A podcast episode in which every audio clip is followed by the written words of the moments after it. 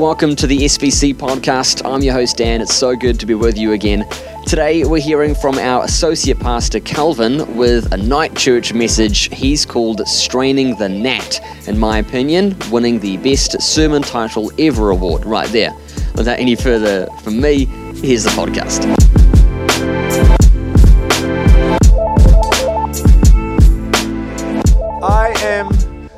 Somewhat of a uh, I don't know like a problem solver or a little bit obsessed with like having to know it all. I don't know if anyone else has this sort of problem, but I I have this sort of incessant need to like break things down and understand them to the point where I often get distracted or like I kind of zone out a little bit. Um, but often I'll be thinking about something. Just sometimes it'll be a random thing, like it'll just pop into my head. I'll be like, I wonder what I wonder what the people, the guys from the, the, boy band 98 Degrees are up to these days. Does anyone remember 98 Degrees? That's like real old school. Or like maybe it'll be like Backstreet Boys, what are they doing? I don't just think about pop groups, those are just two, two examples.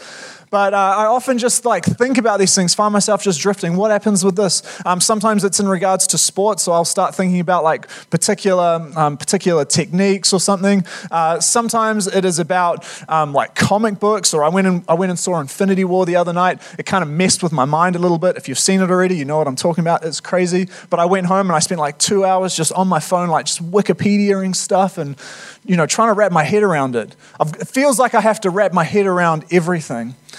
And uh, sometimes it feels like a bit of a problem.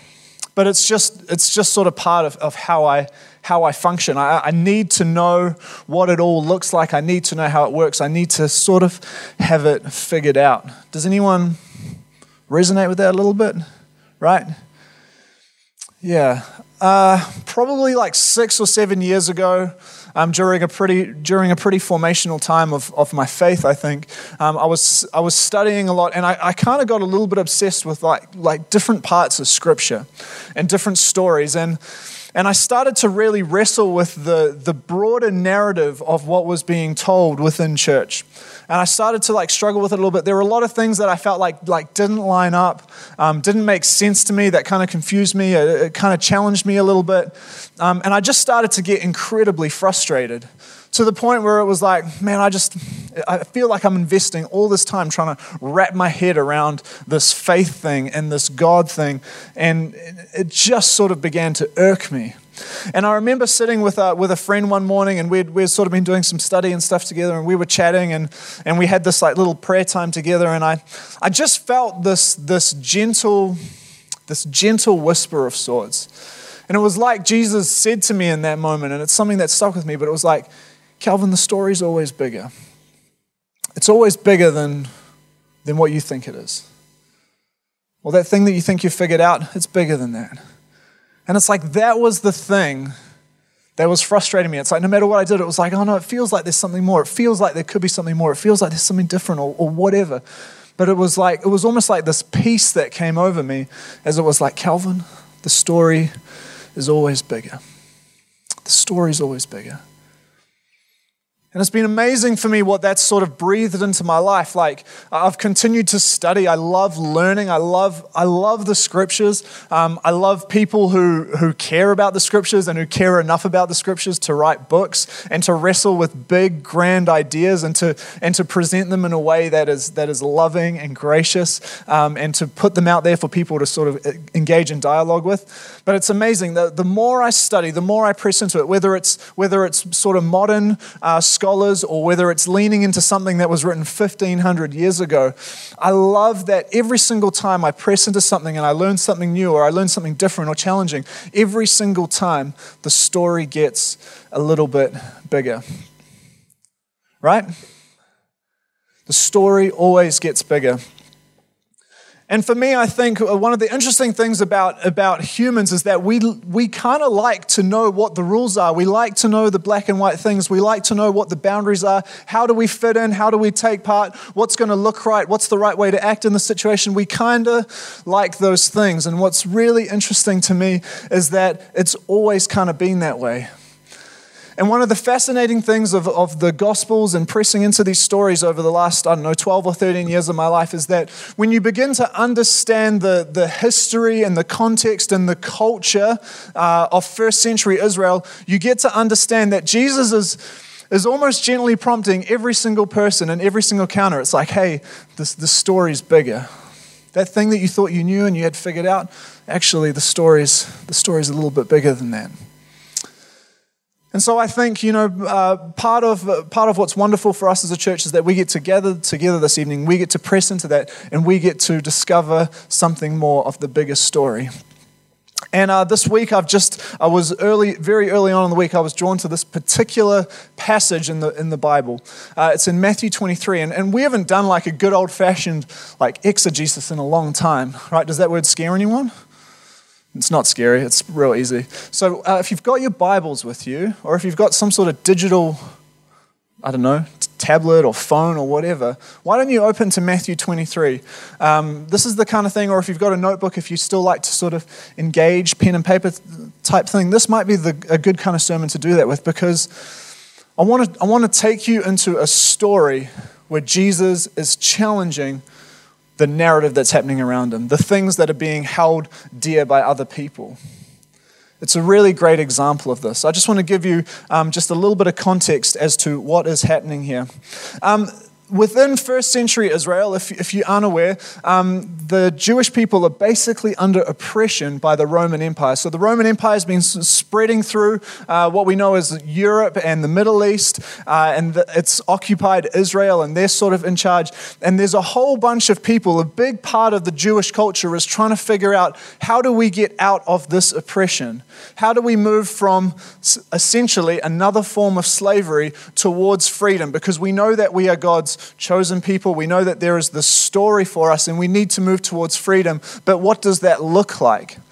And it's almost like within that culture, within that context, there are these different stories that are beginning to emerge about how best to do that right? It's almost like there are different polit- like political parties or different um, sort of social movements that are beginning to rise up. You know, we see these things, right? All these different political parties and social movements. You think about um, some of the things that we've seen even just over the last couple years. Uh, over the last couple years, think about even in the last 12 months, things like Black Lives Matter uh, or the Me Too movement, all these things that sort of pop up. Hasn't social media been a really interesting, uh, I don't know, conductor of those sorts of social movements? But there are these narratives that begin to arise that begin to address pressure points within society. And so there are particular pressure points that are being addressed within the Jewish context, and there is a wrestling and, a, and, and sort of a reconciling, trying to figure out what does it look like for us to move towards freedom. And so there are these different, different little movements that pop up. So you have a group of people, and they're called the zealots, and they kind of think, well, we've actually got to take this thing back. So they're sort of planning like little military things. They're like sort of guerrilla warfare, um, which is like not super great. It's it's not really working out for them. Um, you have uh, the Sadducees who sort of think it's kind of good to sidle up alongside of uh, the wealthy Romans, um, and so they're just trying to like build relationship. And they're like, well, this is all good. So you guys can come in and you can be a part of our story if we get to kind of be a part of this as well. Um, and then you have this group of people called the Pharisees. And what's interesting, if you spend enough time in the Gospels, you, it seems like Jesus continues to have problems with the Pharisees over and over and over again. Now, the Pharisees had a, basically had a particular idea in mind. They, they adhered to the, the idea that that there was no there was no such like grander story for for non-Jewish people. So they were they were kind of into the pure idea, like pure Jewish people, um, and they had this idea that if we were going to be liberated, uh, we have to basically tighten the belts. You know, we have to look at what we're doing. We have to, we have to um, live in a more holy way. We have to pray louder. We have to do all this sort of stuff. And it actually became a really popular movement. It's like, well, if God's not freeing us now, then we're obviously not, we're not doing like the holy stuff right. We're not doing it good enough. So we better do it harder. We better do it faster. We better do it better. And this became like a popular thing. It was actually getting like a whole lot of movement behind it as these sort of different social movements tend to do. Whether they're, whether they're good or bad, they tend to get a sort of upsweep, a groundswell behind them moving towards this thing. And so, Jesus, it seems really important to Jesus to challenge this narrative that's developing, or that's become really dominant during his time. It's quite obvious when you study the teachings of Jesus that, that this is an unhealthy way of viewing faith or viewing relationship with God, or even as viewing our own humanity and our place within society and culture. And so I think that there's something for us in this chapter this evening. So, moving through uh, Matthew chapter 23, we'll basically dip in and out. And I just want to take you through a little bit of what's happening here because this is one of Jesus' few moments where he gets like incredibly impassioned about what's going on. And I, whenever I see Jesus, it always seems like he's, he's pretty calm and he's pretty loving and he's pretty gracious. And you know, you kind of get this in your mind. I don't know about you, but I kind of get this like quite gentle this gentle, loving picture of Jesus. And there's only a couple times in Scripture where I feel like I see a really different version. One is when he walks into the temple and he's like flipping tables. And the other one is this time where he's just basically laying out these Pharisees and these scribes. And so I want to work through it and, and actually ask the question what, what's in this chapter for us? As a community that exists some 2,000 years later as people looking to be earnest followers of Christ. How does the story get bigger when we look at something like Matthew 23? um, this is how it starts. Jesus said to the crowds and to his disciples, The teachers of religious law and the Pharisees are the official interpreters of the law of Moses. So practice and obey whatever they tell you, but don't follow their example. For they don't practice what they teach. They crush people with unbearable religious demands and never lift a finger to ease the burden. Everything they do is for show. On their arms, they wear extra wide prayer boxes with scripture verses inside, and they wear robes with extra long tassels, and they love to sit at the head table at banquets and in the seats of honor in the synagogues. They love to receive respectful greetings as they walk in marketplaces and to be called rabbi. So here's Jesus, and he's basically saying, Hey, look, these guys, they actually know what they're talking about when they talk about the Mosaic law. So when they talk about Moses and when they talk about Torah, um, they know what they're up to. They're talking, they're talking about some good stuff. But don't model your life after what you see in them. Because they, they're swept up in, in, the, in the grandeur of it. They love to sit in the places of honor. What Jesus is basically pointing out here is that, hey, there's no humility in the manner in which they conduct themselves. They like to be seen praying, they like to be seen teaching, they like to hear people call them teacher. To call someone rabbi was to use the words my Lord, and we'll see that pop up a little bit again in, uh, later on in the chapter. But Jesus is saying, like, honestly, these guys love that sort of stuff. You know, they've done some archaeology on like old synagogue sites, and, and they've found like when it talks about um, the seat in the synagogue, it's actually like a literal seat that, that, that teachers would sit in. So almost like it was like this single seat that would sit there, and people would gather around, sit on the floor, and listen to the person in the seat. So Jesus is saying they love that, but it lacks that attitude, lacks humility. So there's this frustration that's beginning that, that Jesus is beginning to see in the Pharisees uh, and the scribes around him. Um, and so, after, after sort of addressing this, Jesus goes on to start challenging. Um, challenging the way that these guys perceive the law and teach the law and talk about the law and the way they live their lives. And um, as he does that, uh, he begins to expose these things called the woes, the seven woes. We talk about the seven woes of Jesus when we talk about this passage. And effectively, what these seven woes are is they're seven areas of contention. They're, they're areas that Jesus wishes to expose and address and effectively invite a different way of thinking about things. And so I want to move through them before we just come to some final key points for us. So when he's addressing these people who are failing to teach and lead in humility, these are some of the things that he talks about as being woeful. The first woe is the shut door.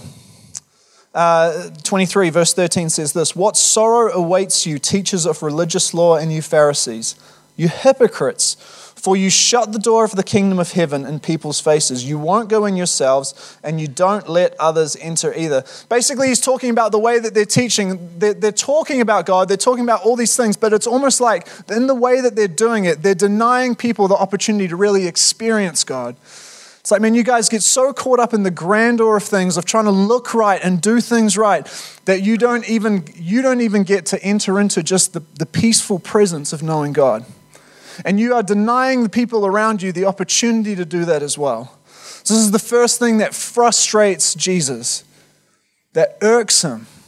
It's like, woe to you. What sorrow awaits you, teachers of religious law. the second one, the second, the second woe, is the, uh, the woe of the entrapped converts. Uh, verse 15 says this uh, What sorrow awaits you, teachers of religious laws, and you Pharisees, you hypocrites! For you cross land and sea to make one convert, and then you turn that person into twice the child of hell you yourselves are. That's a pretty heavy thing to say, right?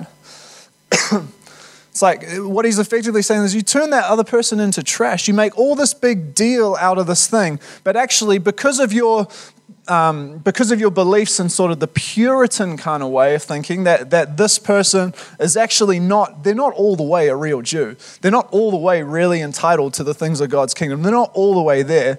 And so, actually, if you're there, this is what a Pharisee would say. If, if, if you're coming in and you're believing in this God and you're stepping into this story, whoa, you better do everything that I do and twice as hard and twice as good. That's effectively what, what Jesus is addressing. Like the, the, the uh, pressure that these guys were putting on n- new believers or people who were returning to faith in some way was unprecedented. This is the way you've got to live your life. So Jesus like challenges that and condemns it. It's like, how could you put that on these people? Um, third one, the woe of the binding oaths. This is carrying on from verse 16. Blind guides, what sorrow awaits you? For you say that it means nothing to swear by God's temple, but that, is bind, but that it is binding to swear by the gold in the temple. Blind fools, which is more important, the gold of the temple that, uh, that makes the gold sacred? And you say that to swear by the site, uh, by the altar is not binding, but to swear by the gifts of the altar is binding. How blind! For which is more important, the gift on the altar or the altar that makes the gift sacred? When you swear by the altar, you're swearing by it and everything on it. And when you swear by the temple, you're swearing by it and by God who lives in it. And when you swear by heaven, you're swearing by the throne of God and by God who sits on the throne. A little bit wordy, I know. But basically, they're, trying to make all of these rules around the sacrifices. So there, there are these systems that Jewish people are invited to participate in. And part of that is to bring sacrifices to the altar, as you know, normally part of Passover or, or something like that. And they would, and that was their means of redemption. People would come to the temple, participate in these sacrifices, and this was their way of reconciling with and getting redemption before God. And this was part of their rhythm and part of their culture. And these guys would challenge that and say, actually, no, what you're doing is not good enough. No, you need to, you need to buy more things, or you need, to, you need to sacrifice more things, or different things. They would challenge what people are doing. And Jesus is saying, like, how can you say that? How can you say what is a binding oath, what is good and what is not good? How can you challenge that when people bring something earnest before the altar, before God? How can you challenge that? So it frustrates them that, that they're putting all of these different rules around the system, that they're adding to the system that God has set up and established that has been part of the covenant of God's people. This is a frustration to Jesus. the neglecting of the whole law is the fourth woe. What sorrow awaits you? Woe to you, teachers of religious law, and you Pharisees, you hypocrites. You see this? Like this rhythm, right, that comes through. What sorrow awaits you? You Pharisees, you hypocrites, right? He's almost making like hip, the word hypocritical and Pharisee synonymous with each other, right? It's like this is what it keeps coming back to. Hypocrites, for you are careful to tithe even the tiniest income from your herb gardens, but you ignore the more important aspects of the law justice, mercy, and faith. You should tithe, yes, but do not neglect the more important things. Blind guides. You strain your water so you won't accidentally swallow a gnat, but you swallow a camel. I don't know if you're reading the similar version, but you'll see there are all these things that come through time and again, right? Hypocrite, blind guides. You're, you're leading people into something and towards something that you don't know. This is unhealthy. This is unhelpful. And what he's talking about here is, is that you guys get so caught up in, in all of your little ceremonial laws that you keep missing the big picture. There's something about that straining the gnat and swallowing a camel that is like stuck out to me, and I'm going to come back to it again just a little bit later. But it's, it's, it's absolutely um, critical for Jesus to point out here hey, do you know what? You're missing the big picture. How can you get so into all of these little things? How can you be about all these little things, getting all nitpicky, and yet, and yet neglect justice, mercy, and faithfulness? How can you do that? How can this be a good thing and a godly thing if you fail to do that? The fifth woe of Jesus is the, is the idea of being clean on the inside. Sorry, clean on the outside. Uh, clean on the outside, filthy on the inside. 20, uh, verse carrying on from verse 25. What sorrow await, awaits you, teachers of religious law, and you Pharisees, you hypocrites! For you're so careful to clean the outside of the cup and the dish, but inside you are filthy full of greed and self indulgence. You blind Pharisee, first wash the inside of the cup and the dish, and then the outside will become clean too. this is like a really common scripture that we hear about all the time. But this idea of being so concerned with, with our outward appearance and yet failing to tend to the matters of the heart. Right? I just want to fire through these so we can get to the main points. The next thing almost comes in straight off the back. What sorrow awaits you, teachers of religious law and you Pharisees, you hypocrites, for you are like whitewashed tombs, beautiful on the outside, but filled on the inside with dead people's bones and all sorts of impurity. Outwardly, you look like righteous people, but inwardly, your hearts are filled with hypocrisy and lawlessness. So, the same premise as the cup, and we often talk, use the cup uh, scripture as an example, but the same thing. This is, this is something that, that breaks Jesus' heart. That, that they're so concerned with the outward appearance, but actually, there's, he points towards death and decay happening inside of you. There's no, there's no life happening on the inside of you when you're just totally concerned with this outwards thing.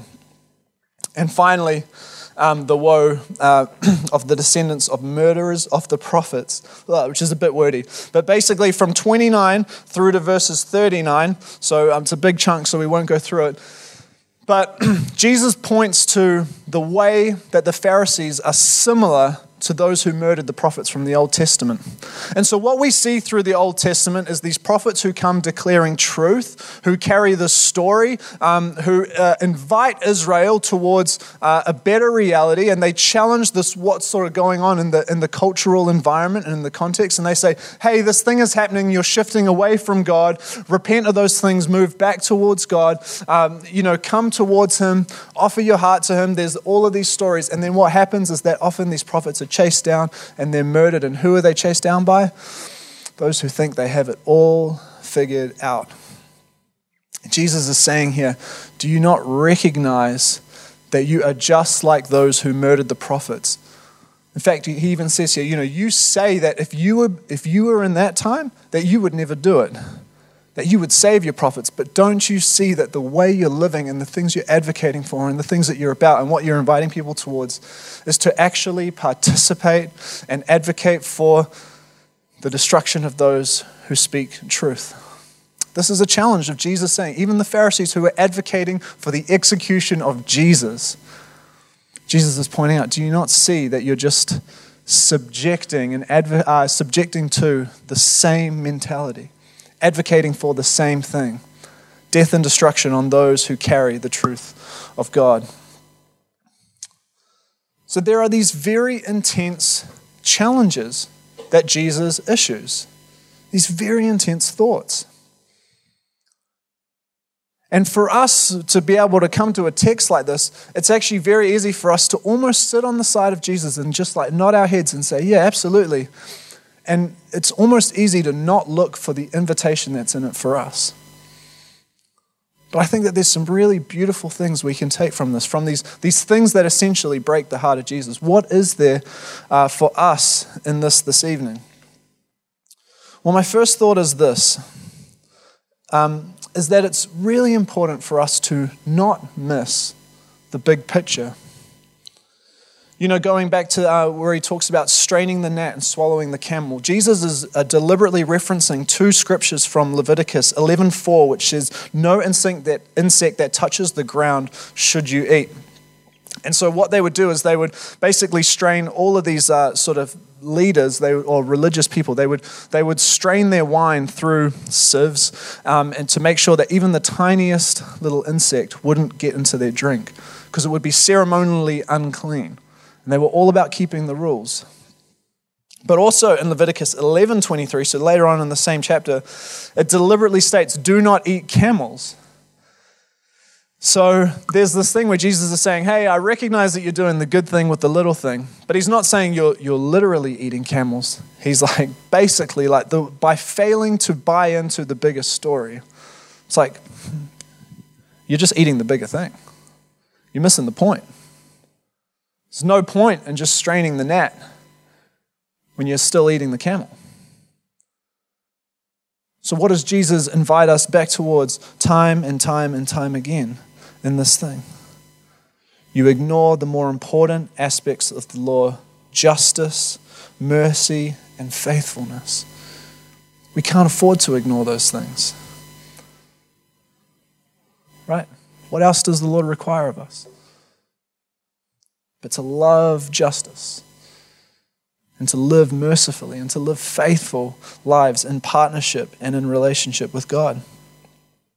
So we can't afford to miss the big picture. This is the big challenge here. It's like, don't get so caught up in the little things. How many times have there been arguments about what is right? What's the right Christian thing to believe? I sat with someone earlier this week and I just rolled out this Christian timeline and we just basically work through everything and you get to like the year uh, 1500 and basically just for like the last 500 years the church has just split off into who knows how many different denominations like thousands and thousands of like tiny little denominations. Or every single time every single little break a representation of a time of someone going hey guys you're all doing it wrong. I'm doing it right. That's what every single one of those little little tree, li- tree breaks means until it eventually ended up at the vineyard and we, we sorted it. Right? but that's what all of these things represent. All because people, people just get a little bit messed up and by something, oh no, we're going to go do it this way. We actually think it's about this and this and this and this and this. Jesus says, do not miss the big thing. Do not miss the more important aspects justice, mercy, and faith. Second big thing that comes out of Matthew 23 is this idea of not neglecting the heart. You know, we often use that cup analogy, like I said before, but the tombstone one's really interesting. Here's why. One of the reasons why in first century Israel they painted all the tombstones white was to clearly mark where death was. So Jesus is making a really interesting statement here because what he's saying is he goes, hey guys, by just cleaning the outside of the cup, by just trying to make it look like you have it all together, everyone knows that you probably still don't. So what happens is the right thing to do in first century Israel is if you there's any sort of death near you, you cross to the other side of the road and you walk away from it. So when Jesus is pointing out that these tombs are whitewashed, what he's saying is he's going, "Hey, your actions are actually driving people further away." It's not bringing them towards life, it's driving them further away. It's not bringing them towards God, it's driving them further away. Why? Because there's a failure to acknowledge like what's real. By trying to make the outside shiny and not acknowledging the real, like what's really going on, it's like you're pushing people away. You can't afford to neglect the heart. There has to be an authenticity to how we live out our lives. Uh, Proverbs 4:23 says this: "Keep your heart with all vigilance, for from it flows the springs of life. So be diligent, be vigilant, be intentional about looking after your heart, about considering what it is you pour into your heart, about considering what flows out of your heart, by considering, I don't know, the words you hear or the, the stories you believe about yourself. Or what you believe about God, or purpose, or meaning, or any of that sort of thing. But what's informing your heart? And are you looking after your heart more than you're just trying to like make the outside look like you've got it all together? Because I think that there's an invitation towards authenticity here. So you've got to look after your heart with vigilance and intentionality, diligence, because from it flows the springs of life. And then the final thing is this I think part of Matthew 23 that we can take for ourselves is that it's super important to never forget the past. I love the sermon that Vic shared last week on Anzac Day about remembering the freedom that we walk in because of the sacrifice that's gone before us. And there's this old saying, you know, those who don't learn from history are doomed to repeat it. This is what Jesus is saying. He's like, man, you get so caught up in your own stuff. You get so caught up in this thing that you're trying to do, and you fail to recognize that you're falling into the same traps and the same patterns that resulted in the deaths of those who were carrying the story of truth and love and reconciliation. And what was crazy about it was that he was right.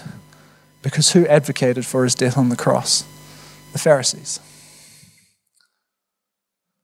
Who was all about Jesus dying? The Pharisees. It's like, that's not, it's not the story of the loving, redemptive God. They began to miss the point.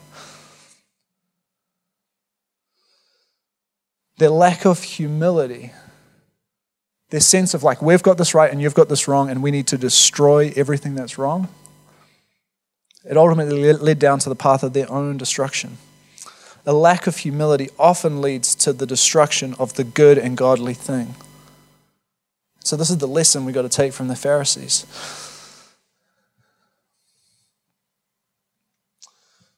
And so, this is where we sit with something like this something like Matthew 23, a, a, strange chapter that probably sometimes we just gloss over because it's just Jesus telling Pharisees off. But there's something for us in it this evening.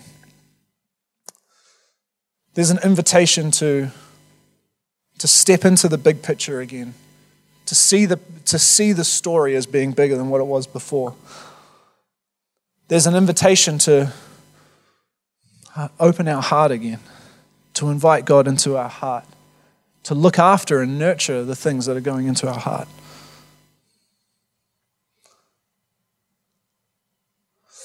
And there's an invitation to remember the past and to learn from it and to carry it. And that's why I think tonight, even when we work with a scripture which is about Pharisees and it's the kind of scripture that we wouldn't normally go through or something like that, I think it's incredible that the things we can take from it can lead us towards the communion table. Now, here's what we do every month, we, we once at the end of every month, we finish with communion. Communion is this wonderful thing. We took communion all through Easter. We, we, we really stepped into that story and we looked at what communion did. And I want to say that communion uh, is, again, this thing. For me, it's just one of those like important rituals. It's this lovely ritual. And tonight, we get to, to do this thing together again. Here's what I want to say about communion we come to this table together as a family. And tonight, this is the table where we can connect with the story and what it is that Jesus invites us to when we take communion in this moment tonight, we can connect with the big picture. I want to say that the table tonight is where our hearts are softened and opened to love, mercy, justice, and faithfulness. And I want to say that the table tonight is where we remember Jesus, where we acknowledge in this moment what human evil, evil is capable of doing and what it can do, and what and we remember what God's love can overcome and redeem in our lives. That's the table that we're invited to this evening.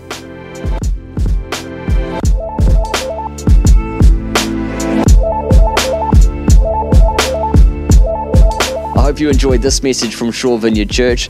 In fact, I'd love to hear from you throughout this week, wherever you're from.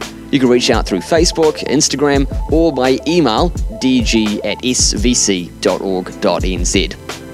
The message you just heard was from one of our Sunday services, and I'd love to invite you to join us this weekend at 10 a.m. or 6 p.m. at 252 Forrest Hill Road in Forrest Hill on Auckland's North Shore. You can find out more about our church right now if you want at svc.org.nz. Have a great week, and we'll see you next time on the podcast.